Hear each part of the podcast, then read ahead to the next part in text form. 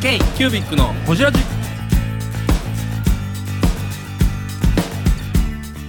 k c キュービッのほじラジナビゲーターの k c キュービッ事務局長荒川翔太です今回 k c キュービッがほじるのは前回に引き続きミンネのザビエルこと GMO ペパボ株式会社の阿部正幸さんサービスを作る上で一番気をつけた点や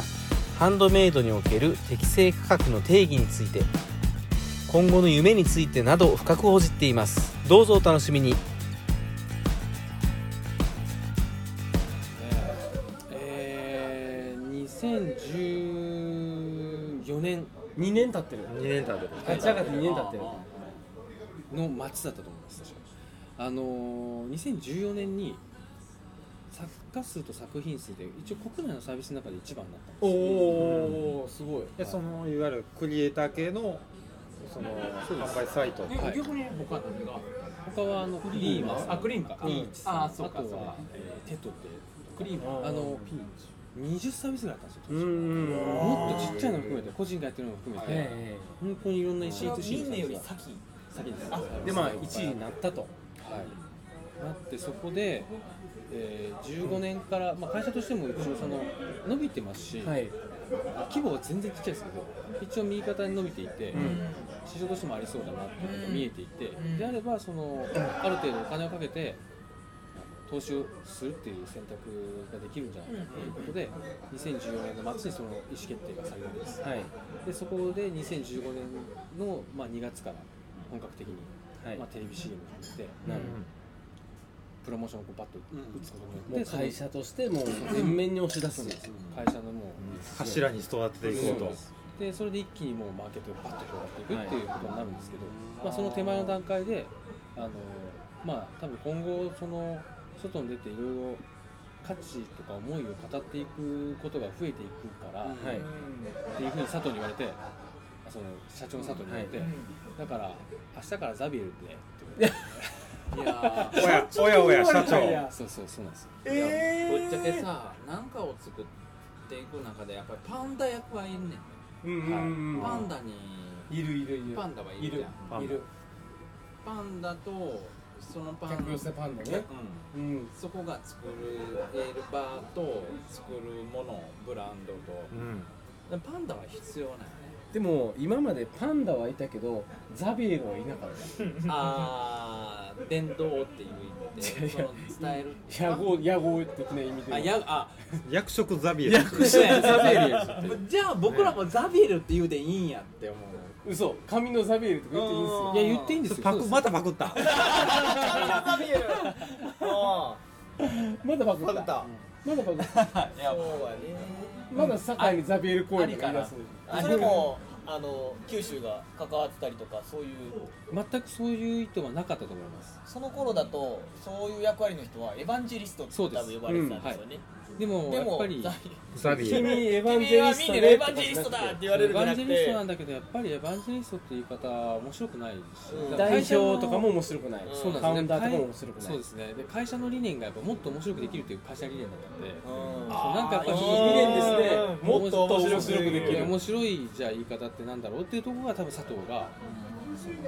言ったザんだビエルさん言ったんだと思うんですけどザビエルってもう面白いもんいやね面白いですよそれだけで面白いもんねでも名刺にザビエルって入った名刺もらうん嫌やなだえから面白いやん面白いかな。いいよ。ちょっと引きません僕。だって安でもそれ倍さんか絶対触れるでしょならんで名刺もらってザビエルって書いてなかったら今日ほじってないでえ、すそうやと思う、そうやとお思ーう。いや、ほんま、ほんまそうですよ。うんわかるわかる。あの時の名シーンはザビエルって入ってたのはい、ス入ってたんですねで,、うんでもやっぱりそれすごいなと思ったのは、うんやっぱり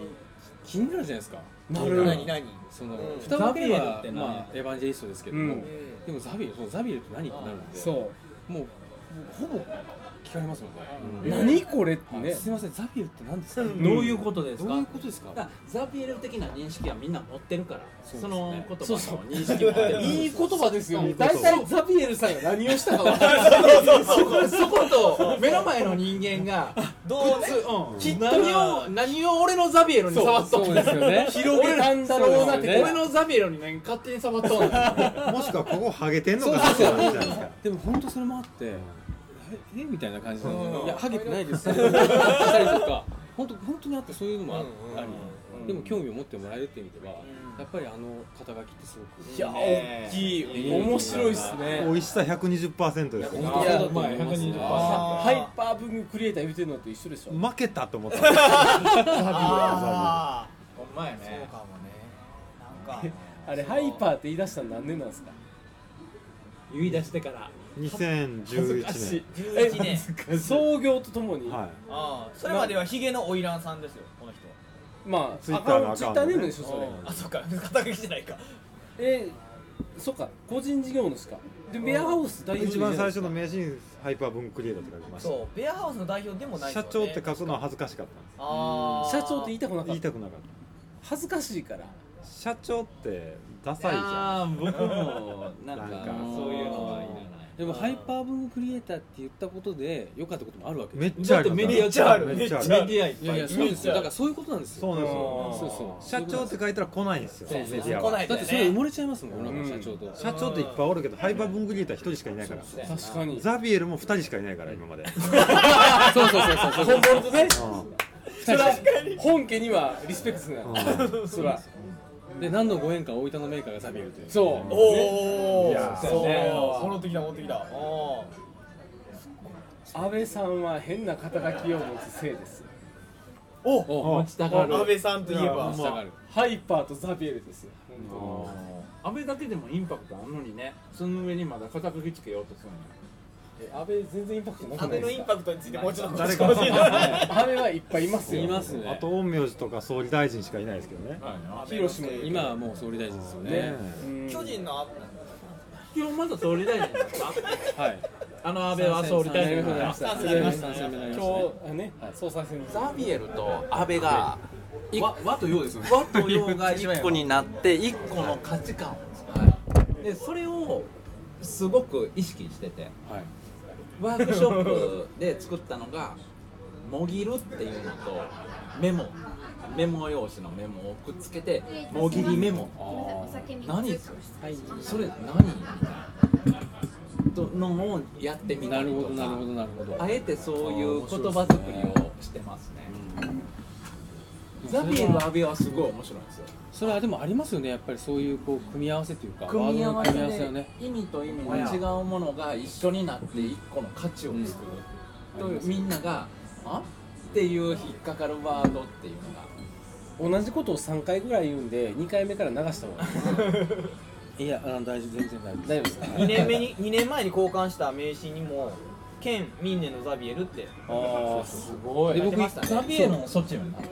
えたザビエル誰のいそうやですかミンネ事業部副部長兼ミンネのザビあみんな安倍ザビエルみんな事業部副部長なんや当時はですねそう今これはね今部長ですけどエルね今部長ミンあネ事業の部部長そっちはちょっと分かりにくいねそっちザビエルのそそっちそっちそっちっていうなんかねあのそういう言葉があってあのザビエルの前はあ太宰府のそっちダザイダザイの措置だったんですよ太宰の措置なるほどそっちって何か感どんじでなす感じえそなたはの意味措置ってそっちえーと措置は何を申して師お匠るの C みたいな字そうですそうです太宰を治め太宰府地方を治める偉い人っていう役職の名前なんですねへえでもソチはあそれは分からへん思わうとは思うけどなんか親近感がないからザビエルのザビエル親近感のたるやん親近感に加え比べりゃ小学校高学年のザビエルへの落書き率ねまあ確かにいじり率いやー半端ないでしょあのー、大体こうハートのあれを持ってこうハートの十字架を持ってもうあれじゃん認知がすごいですよねだからね世の中のすごい有名人だよいやねえ日本人で知らない人いないでしょザビエルと安倍がくっついてザビエル安倍って何なのザビエル安倍ではない ですよねザビエルあ安れで倍でははなないいでですすミンネのザビエルの安倍さんや からもぎりメモではないですそうですよそうですそうですそっかラビット関根みたいなこと考えてるんですよ違いますからミンネのザビエル安倍です k イビックのホジラジそんなザビエル安倍さん、はいはい違うけど、ザビエルと言い出したのが2014で年始まった時はもうお店は用意してプレイで揃えててさあドンっていう感じえっと始まった時は、うんえー売買できる機能がなかったんですよえおおどういうこと間に合わなかったんですおおカートがついてないってこと、はい間に合わなくてで結局あかんやんそうヘルプをしてもらったんですけどポンコツじゃんそうそう東京からいっぱい来てんのに7人来てオープンした時ポンコツでオープそンしもたそもいやいや間に合ってないですよだからでもあれですね面白いね間に合わすんじゃなくてオープンしたんですねしましたえっともう考え方を切り替えて、ん作り手の人たちをもう募集するフェーズにしようっていうああなるほどなちるょほうどど店入ったけどゼロやったら何にも、そうなんね、ですよ始まらない結局あの欲しい何か買い物する人が来ても買えんうんうんものがないという物がないもうそれだってそれであれば最初はじゃあ登録期間ですよこの何ヶ月かは登録期間なんでこの間に作品を登録してくださいねっていうふうにうんうん登録期間と登録期間という言い方ものにした、うん、なるほ間に合わへんかったけどねそうなんど、です将来的にはこの絵があるけどそうそうです今は登録期間そうです今はまず最初登録期間なんでっていうポートフォリオというか作品展示場ですとそうですまあ、ゆくゆく買えるけどねってゆくゆくは買えるけど、いついつから売れるようになるけどねんんそうですまあ登録期間それまでに登録をしといてくださいねとほその EC が遅れたのカート機能がなんで遅れたの言うと絡みショップとかやっててー確かに得意なとこいじゃないけそうやんってまあシステム的にも全く新しいものを作ったというのが一つとなるあほどとはまあリソ言っーてまス、したね人のやっぱり足りなさですよね、はそこまでやっぱ手が回らない蓋を開けてみたら手が回らない回ることもなありるそのプロマネも全部ザビエさんですやってました全然知らない中でやってましたねだからもうそれ逆にちょっと間に合わなかったっていう点でちょっと怒られたりとかなかったああそうですねなんかこう怒られるっていうことはなかったんですけどでもはい自分の中ではもうなんかどうしようみたいなそうですよねだから本当は年内に出してほしいっていうリクエストもらってたんですよでそこも結局伸ばし翌年に伸ばしで、もう間に合わないしほど言うても4月に引っ越して年内にまあそう S か制っていうのは結構なスピード感ですようん確かにうん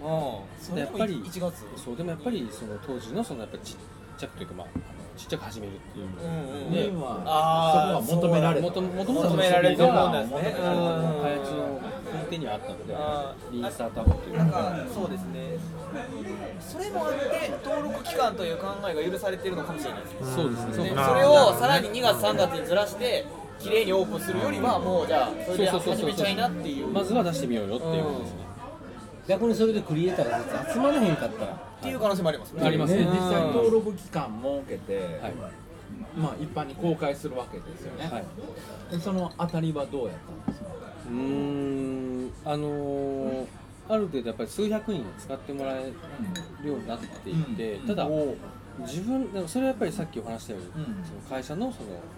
使ってくださっている方々お客様に対してのその PR もできたことによってそういうふうになってるんですけどでも実感値としては全くないですよね、それは今までの、まあ、絡みじゃないけど今まで既存客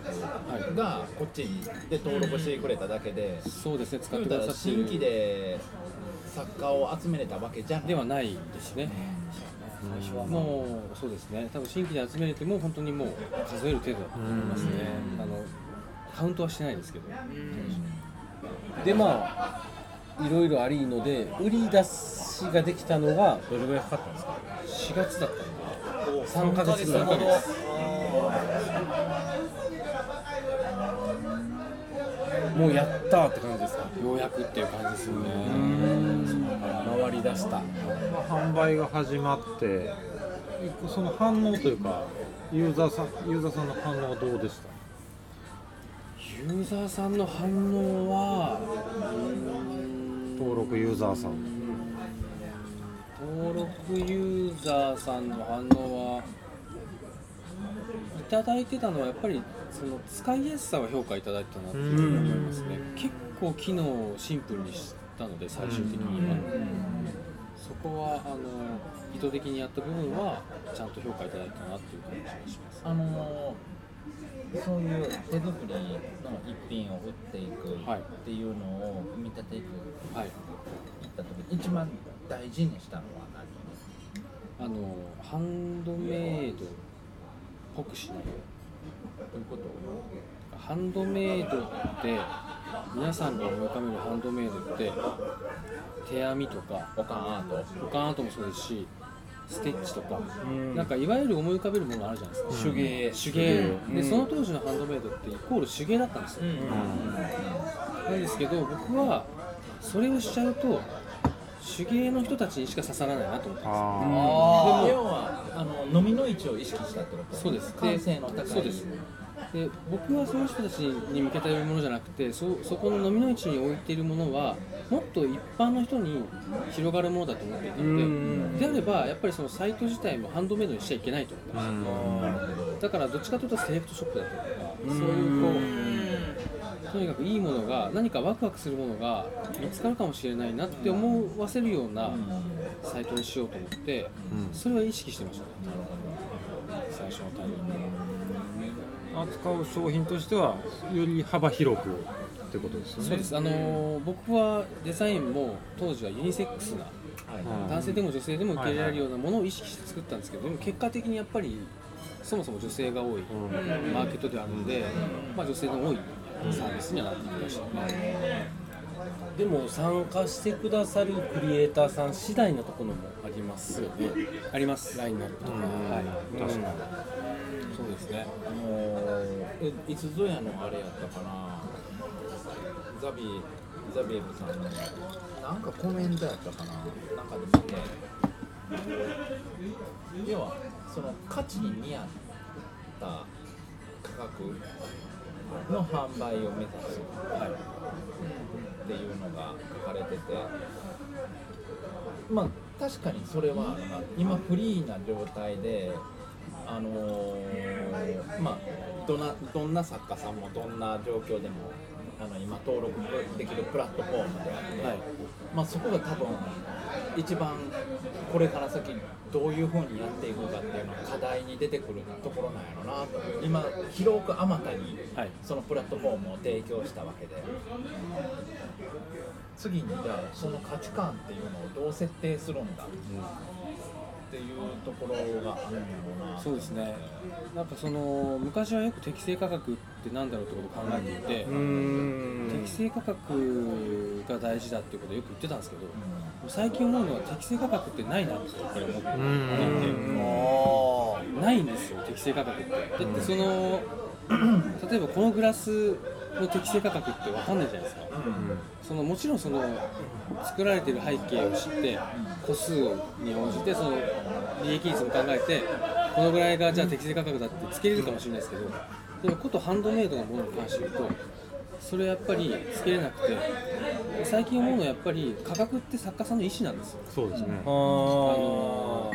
その人がどういうふうに売りたいかっていうことと、どういう作家活動をしていきたいかっていうことの表れでしかなくて、ブランディングであるってことですそうでねす価格はで結局それに共感した人が買うんですよ納得して買うわけですからだからに異様に高くても異様に安くてもそ,、れは作家さんの考えそうです意思です実は僕今日迎えるまでに、あのミネに出してる作家さんとか出してない作家さんとかに話聞いたら、はい聞いたんですよ、はでそれが適正価格っていうものであればいいんやけど自分の価値を時間と価値と労力を理解できずに値段つけてる部分もまかり通ってるそうですねプラットフォームだと、まあでもそれって作家さんがつけた値段でしょでもそれは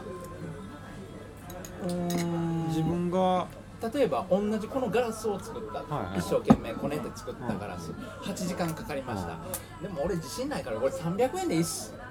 うそれが価格になっちゃうわけで、んだってその人がつけた値段じゃないですかいやねんけれども同じように作ってたものが、俺はこの8時間を自分の価格価価値観でこれは8000円、でもよく似たものが片方800円、そのそれをどう見比べるのかっていうのが基準がない例えばミンネっていう基準がない結局ミンネって基準でもなんでもなく基て準プラットフォームプじゃラなッいですトフかォーム、うんその基準は求められてないんやけどね、それは特にミンネの責任でも何でもなくてちなみにここグユー触って水ギュー飲んだと全部私ですからね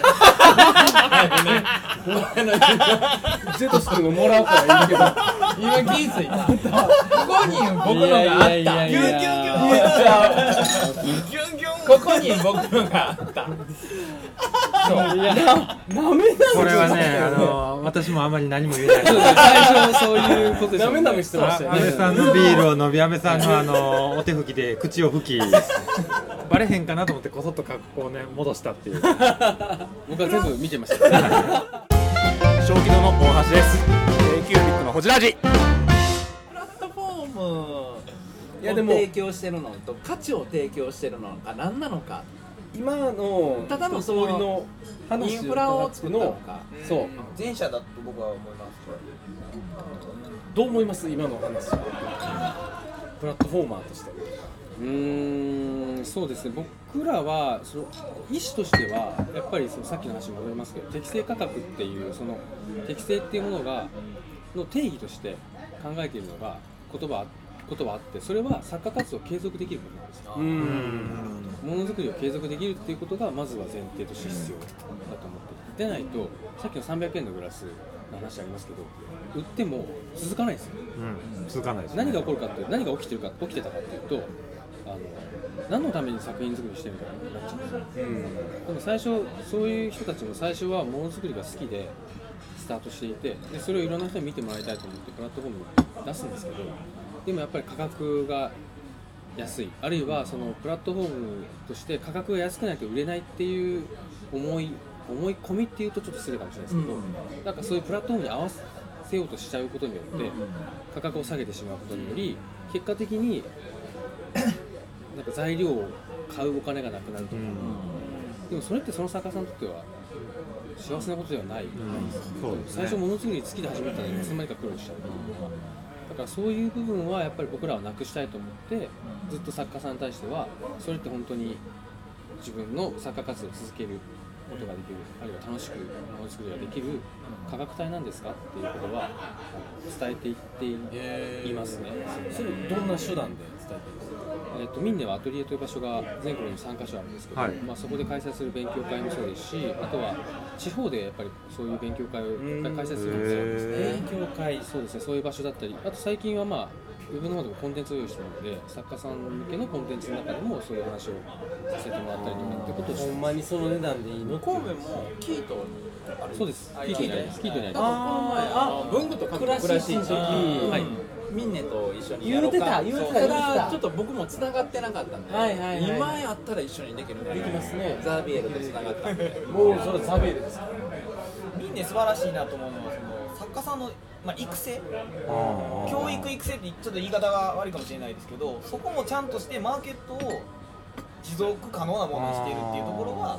素そ晴らのしいなと思いますリアルイベントやるってやり始めたらいつぐらいなんですかそうですね展示会を結構やられてますよ展示ね会そういう勉強会ビッグサイトでもありますからとやねっぱり大規模な投資のタイミングなので2015年その CM があった後ぐらいそうですねなんかただのあのーいネット上のサービスって終わってない感がすごいじゃないですかリアルな方 EC プにラットフォームですよバーンじゃないですもんねそれだけで効率求めて終わるんじゃなくて例えばそういう、えー作家さんの育成であるとか教育であるとかでやったりとい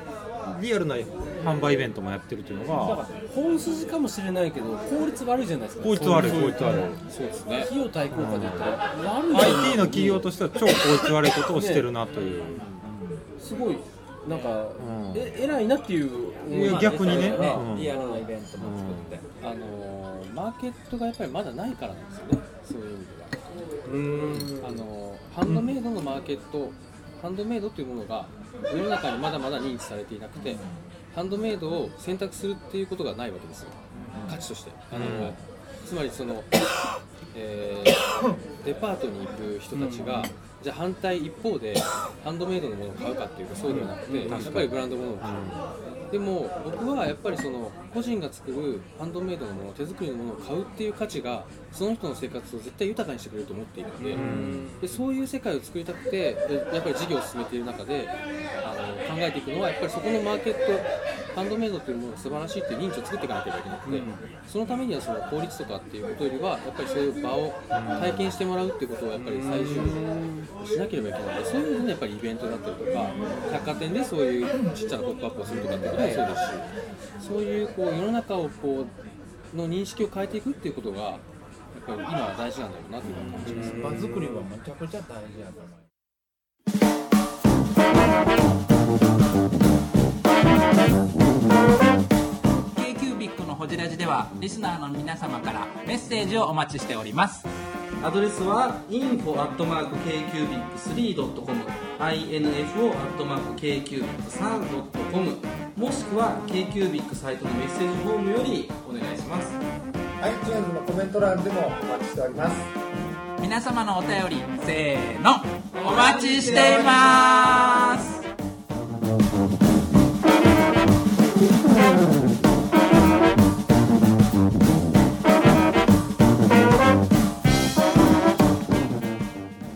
実は最初エッチーとかミンネとか超嫌いやったんですよ、はい、それなんでかって言ったら京都って結構手作り市とかすごい多いんですよねありますね上賀茂とか嫌いやったわ嫌いっていうかいや作家とかは嫌いなんですけど手作り市とか僕好きなんです実は、でよく行くんですよ、行くんですけどそれの良さって何かって言ったら、作家との話ができて、なんかその作った商品についていろいろ聞けるっていうコミュニケーションだと思ってたんですよ、価値として、普通の物販とかね量産品って、作った人の思いとかって聞けないです、まあでその人から買えないはいはいでなおかつそのいいしそのミンネとかってやっぱりネットで買うからそこの思いってやっぱり希薄になると思ってて、あんまりうんこれはサービスとしてどうなんかなっていうのが、いい印象がなかった先行しててそうそうそうそう販売が先行してるというイメージだったんですよ勝手にでただなんかいろいろその安倍さんに収録するっていう話があっていろいろ調べたらリアルイベントすげえやってるなと思って、あそれでちょっと見方が変わったというかうんなんかその IT のその販売イベのプラットフォームだけじゃなくてそのクラフトを売るっていう行為自体をちゃんとやってると思ったんですよマインドセットを変える的なそうですね話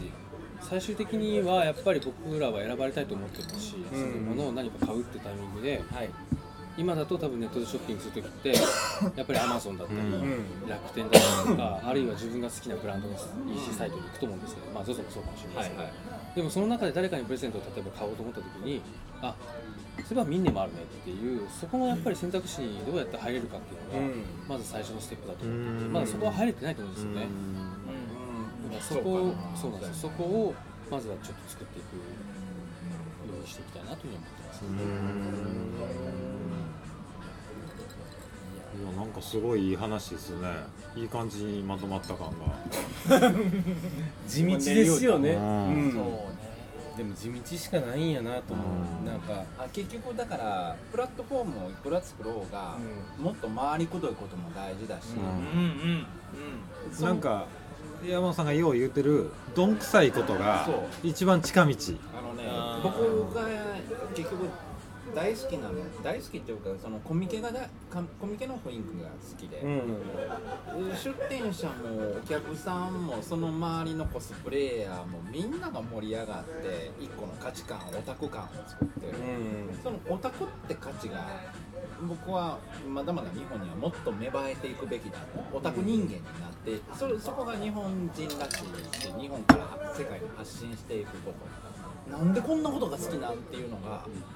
あのもっと好きうんそこを引っ張り出していくと気持ち悪い感が世界にあって、This is Japan になっていくことになっていくと思ってて気持ち悪いことが、もっとそれを仕掛けていったらいいんじゃないかな、うわ気持ち悪いって言ったけどカットしなくて大丈夫ですかいいよあ、ピーにしといて。そんなこともできるんですかピーな人たち。 できるじゃなくてするんですするんですねするんですね寝ずにするんですでもでもそこしかないっしょ内緒いやまあまあそうですよと思うねまあそうやと思うもっとうん周り黒いことをやるめんどくさいこといっぱいやったらいいとそれはなんかあのデジタルなサービスにこう熱を入れるというか逆にそうぬくあーもりを突っ込んでいく作業なのかもしれないなって横で聞いてたらええこと言ういやたいやいやいや作家さんとのコミュニケーションをめちゃくちゃ大事にしてましたねそうですねとにかくまあまず最初のお客さんがそこですそうよなねん利ですよ用者ねであって、うんはいでその先にまだお客さんがいるそうですねわけですもんねまあ、なんか一緒にやっぱり僕らはなんかこう大きくしたというよりはやっぱり作家さんが使ってくれて、その周りの人たちにやっぱり言ってくれて大きくなっていったサービスだと思うので今登録作家数ってどのぐらいなの今45万人です45万人ね5万人いやすごいですねすごいっすね西宮市の人口ですようん西宮市西宮市民全員が作家市民が全員が作家やってるぐらいです作家いやーすごいな、作家で40なんか買う人っていうのはどれぐらいですか買う人は公表してないんですけど、えっと、今アプリのダウンロード数がもうすぐ1000万うわーイエそれは日本だけですか日本だけですえ日本だけなんやはい12人に1人がそうすごいななんかさこの前僕ら台湾行った時にさ、ええあのなんかアーティアーティピンコイピンコイのンじゃなくいてやピンコイじゃなしになんかアーティストもなんかこうポンプアップショップやってたあやってたなんか指輪のやなってんかたこうなんかやってたやってたやってたやってた行ったでもあれってこう世界共通でその価値観あるんやなと思ってクラフトっていうかで買って帰ったよね指輪なんか買って帰ってなかったちゃうかったっけあ勝手にあれ勝手にあ勝手にあれじゃないけどでもなんかその一人が作る何かに興味そそばれるって関係どこであろうが関係ない関係ないえ関係ないですよね銀行とかは一緒なんですかやってることは違うんかやってまあ一緒なんですけど、ピンコが違うのはピンコって承認制なんで、あーの僕らはもうオープンなプラットフォームなんですけど、あーはい誰でもできるそうなんですだからそこが一個違うところですよねその代わり彼らはクリ,、えっとクオリティを担保してるわけですよいいものに出会えるっていうよりいいものに出会える逆に民ではオープンだから、まあ、玉石混合になる可能性もあるとあるあるなるがゆえにいろんなことを思う人もそれは出てくるけどそっうてですいねでもうところでなすんかかねその僕はあの物を作る権利はみんなあると思っていてそれはなんかあのえっとアートディレクターの森本千恵さんという方がそれ素晴らしいねいらっしゃる物を作る権利は誰でもあるそうなんですでそれは森本さんがおっしゃってたんですけど、うんあのハンドメイド大賞っていうミンネがやってる、そのコンテストの審査員で来ていただいた時に、うんうんそのコメントの収録の時にそういうことをおっしゃっていて、いやもうそれはその通りだなとうん誰でも物を作そうなんですで誰でも自由なんですよだから自由に表現していいし、自由に販売していいしもちろん法律に違反しないうん範囲ですけど、うんだからそういう自由があるそれを僕は制限しちゃダメだと思うんですよ要はみんなクオリティとかいらんってこといらないですうんあのもちろんなるほど僕らはプラットフォームとしてこういう作品を推しますというかこういうのがおすすめですよってことは当然しますけど、でも別に出すのは自由ですし、なんかそこの間口はその民を始めた時から狭めたくないなと思って、どんなクオリティでもどんな値段でどもんな値段でもいいです。あのそうです。で、買う人がいればやっぱりそそううでですすねね。で、クオリティじゃないところに熱量があって、それがすっごく面白いってこともあるんですよ。えなんかー、どういうことですかクオリティが低いけど面白いってことですかそうです。だからそのん例えばわかるようなわかります。すっあーごい荒い作りなんですけど、なんかものづくりをもう楽しんでるなっていうものが作品から伝わってくるものがあって、でもそれってとっても魅力的なんですよ。でもそれをに価値を感じる人もいれば、もちろん感じない人もいるので、でも今の時代って両方いるじゃないですか。両方認めるそう価値観は存在するよねそうなんですよだからでそういうものにその人たちを結びつけるプラットフォームがやっぱりミンネだと思うんですよねだからこそオープンな場所なんですよじゃなければいけないんですよ阿部君とこの子が粘土で像を作って10万円って言ってやったら10万円で買ってくれる人が出てくるかもしれないか可能性ありますよねまあエオンさんが描いた絵だってイギリスで50万で売れたんですもんねあの3秒で描ける絵をそうそうそうそうそうそういうことですよねそういうこと自由っていうか自由そのそ作った作品とそれをもっと認めるか評価と、要するに価値は本当に買う人だけが決めれるってことねそうですそう考えるとあれやねその物と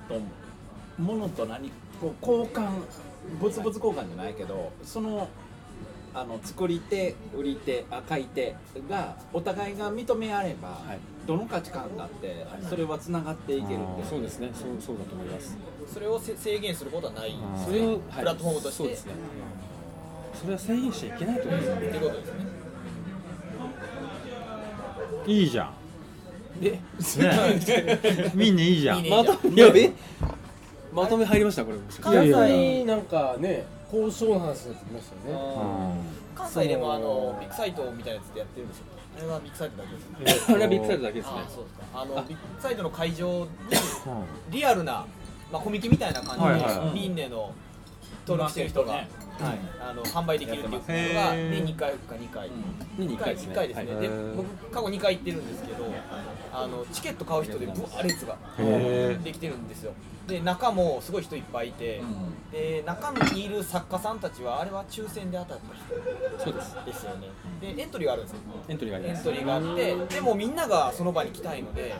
抽選当たった人しか来れないで僕の友達の大阪のうん女の子でママで、えっとカバンとか作ってる子いるんですよ、はいわざわざ在庫抱えてそこにやってきて2泊とか3泊して戻っていくんですよ、でお金の話はしてないですけど多分赤やと思うんですけど それでもその場に来てその会話がしたいし、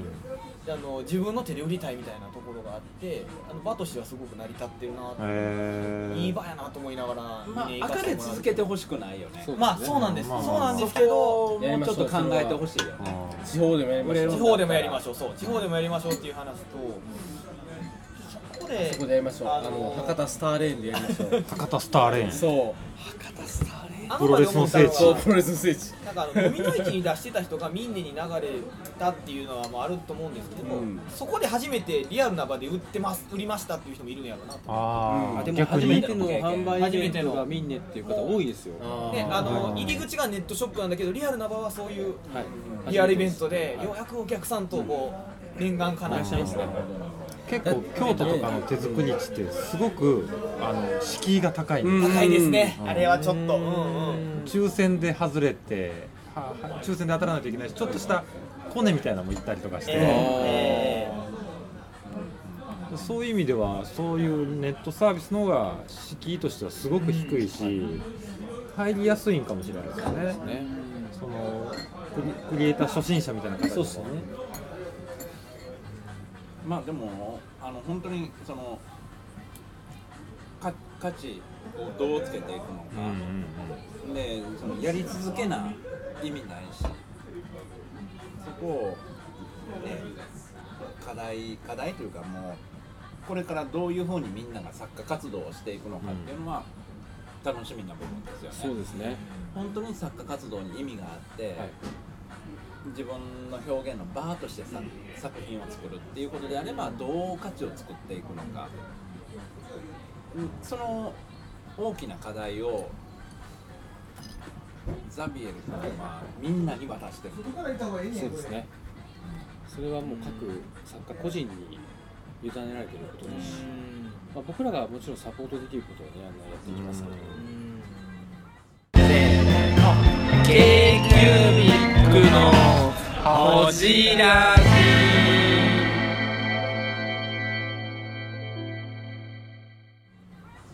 僕最後にちょっと聞きたいことあるんですけどいいですかはいもうもう話せへんやったらピー入れてもらっても、カットしてもらってもいいんですけど、そのミンネで登録されてるトップクリエイターって、年間何本ぐらいおるんですかあ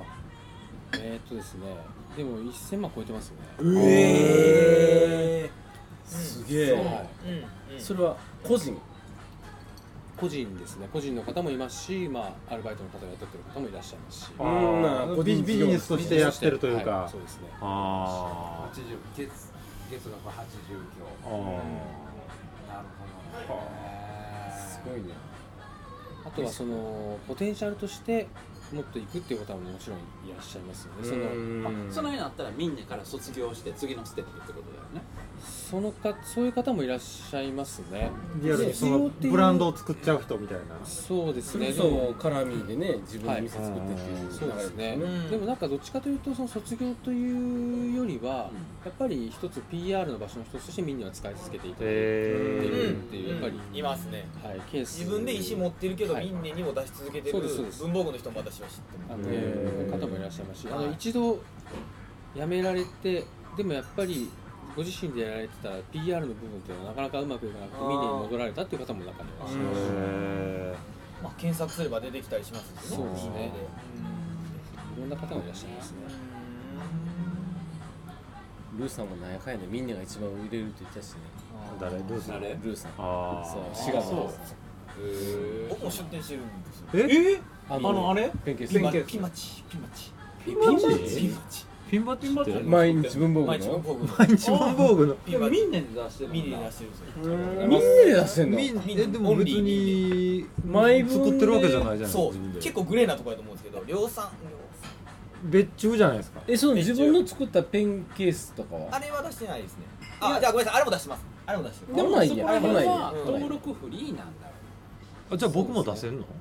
出せ出せますよあのうんなんか結構ハンドメイドマーケットなんですけどハンドメイドっていう言葉の定義がやっぱりこう広がってるじゃないですか、はい広がってるというかはい広がってるというふうに思っていて、はい例えばその自分がデザインしたもの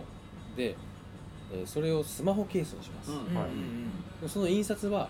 業者に出してはまいす、はいはいはいでこれはハンドメイドではないんですけど、はいあのただその自分のアイデアが形になったという意味ではクリエイティブな活動があるのあでー僕らのマーケットでは一応販売 OK なんですみんな出すみんな出すみんな出す出せるデザインをしている出そうかないやそれが、あのービジネスとしてなればややったらええやろうし、うんそれがね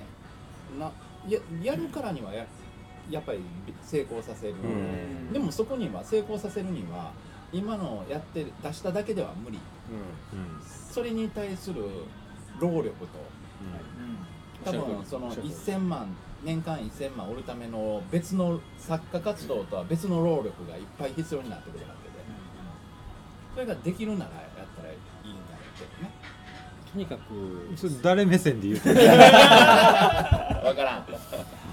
あの他の EC 使ったことないんですけどリンネのサイトめっちゃ使いやすくてへーありがとうございますそういうのないですはいあの送り状とかそうですね、えー、と売れたら通知来るんですよ、うんでその人の送り状をこっちとしたらもう印刷したらいいだけのえ紙の状態になってるんですよへでーい印刷してそれペタって貼ったらそのままもう発送できたりとかあの納品証みたいなやつも当然すぐそのまま印刷できますしーあとは最後発送した後にボタン1個押したら発送完了メールが発注者に行ってもうすぐ届きますおたくさんめっちゃザビエルやん宣宣教してるやんザビエルザビエルいやザビエルほんまにあれは恐る恐るでなんか公式アカウント作ってうん写真撮って入れたんですけどあの使いやすくてへよかったー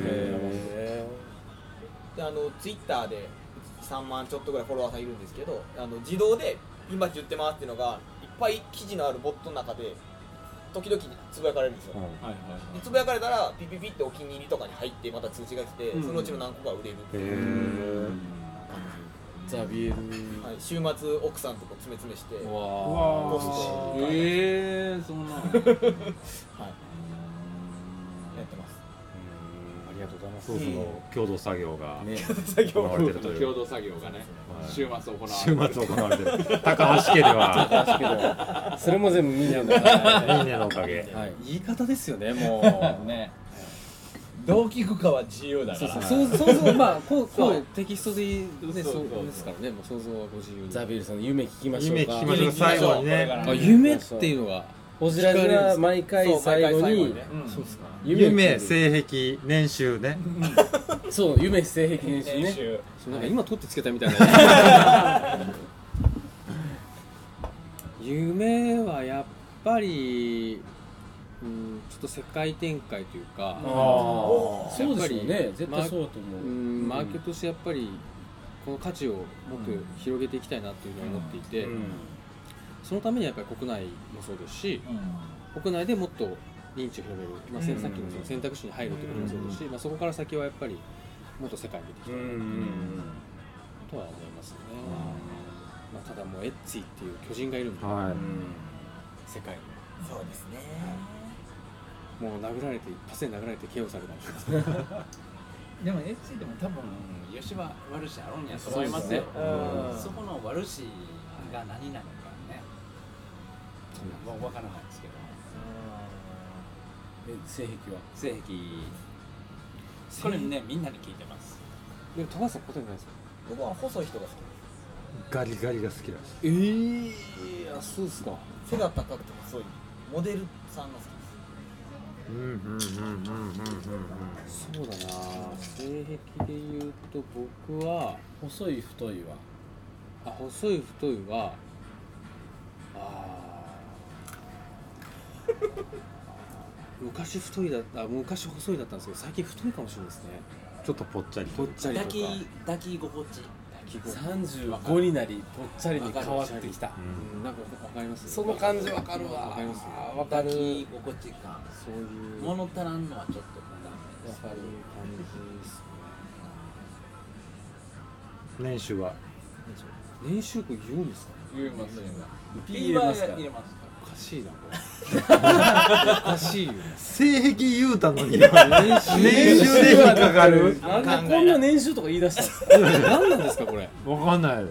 割とアンハッピーになって ません綺麗に終わられへん誰やだってこれ全員言わないといけなくなっちゃうんですよこれ全員を全員を全員を僕は2ドルですいやおかしい ですよいやいやいやマーク・ザッカーバーグみたいなこと言ってる出たよジョブズジョブズジョブズジョブズジョブズでしたっけ2ドルです2ドルですアップルから2ドルしかもらってませんどうすんのこれ美味しいわじゃじゃじゃじゃじゃあのねというわけで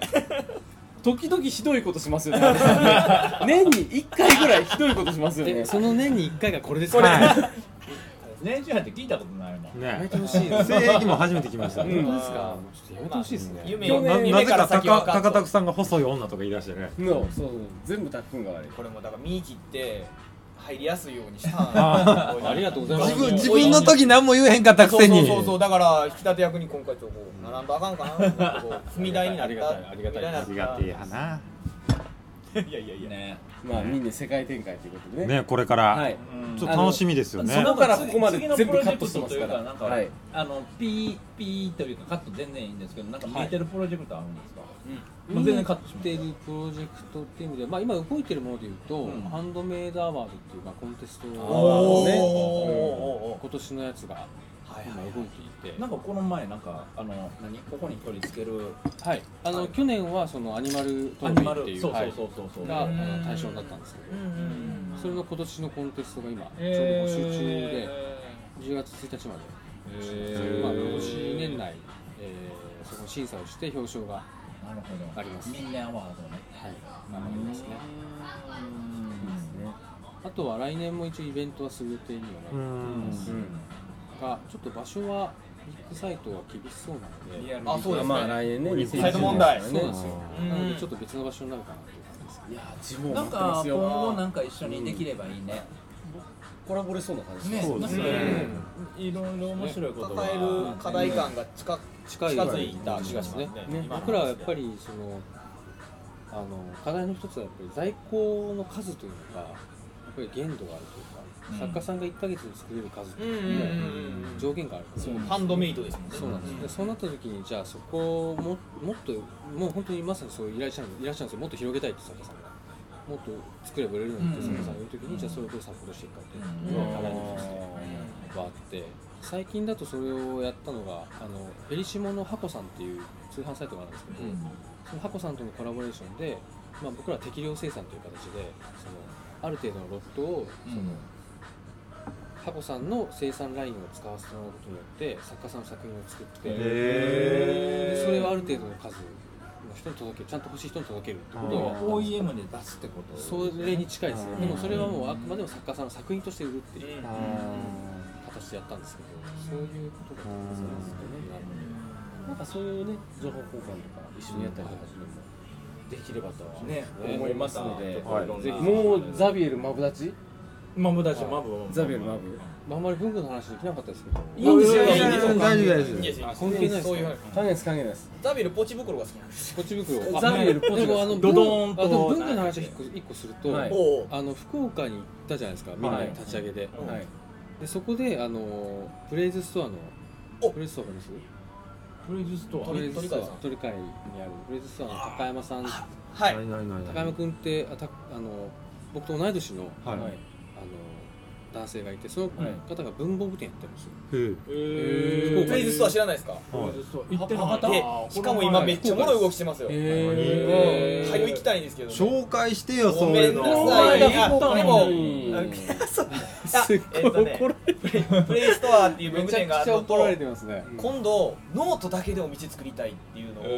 その高それなんかで高山あ高山シェアさしてんもうた高山さんがノートだけのお店作りたいって言ってクラウドファンディングをやってるやってるやってる見た見た見た見たノートだけの見たノートだけのノートブックスそれ12月見に行きましょうよ上百の前にああ行こう行こうね行きまし行こうょう安倍さん候補に出てる行きましょうじゃあ俺も行くじゃあその高岩さん高山さん高山さん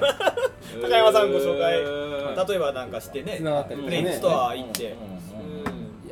いっすねそういうつながりもあったりですうんなんかそういうもやっとしたところを詰めてきたらと思ってますのでねはい面白いですよ、うん高山さん今後ともいろいろ絡んでいきましょうはいはいじゃあこんな感じでいいですか締め方はいはいいい最後リスナーに一言とかありますかまあ今日えどれぐらい撮ってるんですか3時間ぐらい3時間なんで三時間6回56回5回か6回前半あんま使えへんとこあったけどまあだから2四回時ちょいやるけ時間半はピーっていうことでほぼ使えないかなと思いますはい大です大ですあの大分取りにいたユースのくだりは使うんであ使いましょうそ使いましょうそこ使われるのそれ使いましょうまあむしろ使うとこ使われるのかユニフォームのデザインしたい言うてたなはああいうもうなんか今は昔の話です ねねあったな というわけでいミニオンを使ってくださいはいそうですねうんうんははいいぜひなんか作り手だったらまずは探してみてくださいということで、はい、今日お越しいただいたのは、はいミニオンのザビエルこと安倍さんでした。どうもありがとうございました。ありがとうございまはい。 k q b i c のホジラジこの番組の提供は山本資源ロンド工房レアハウスでお送りしております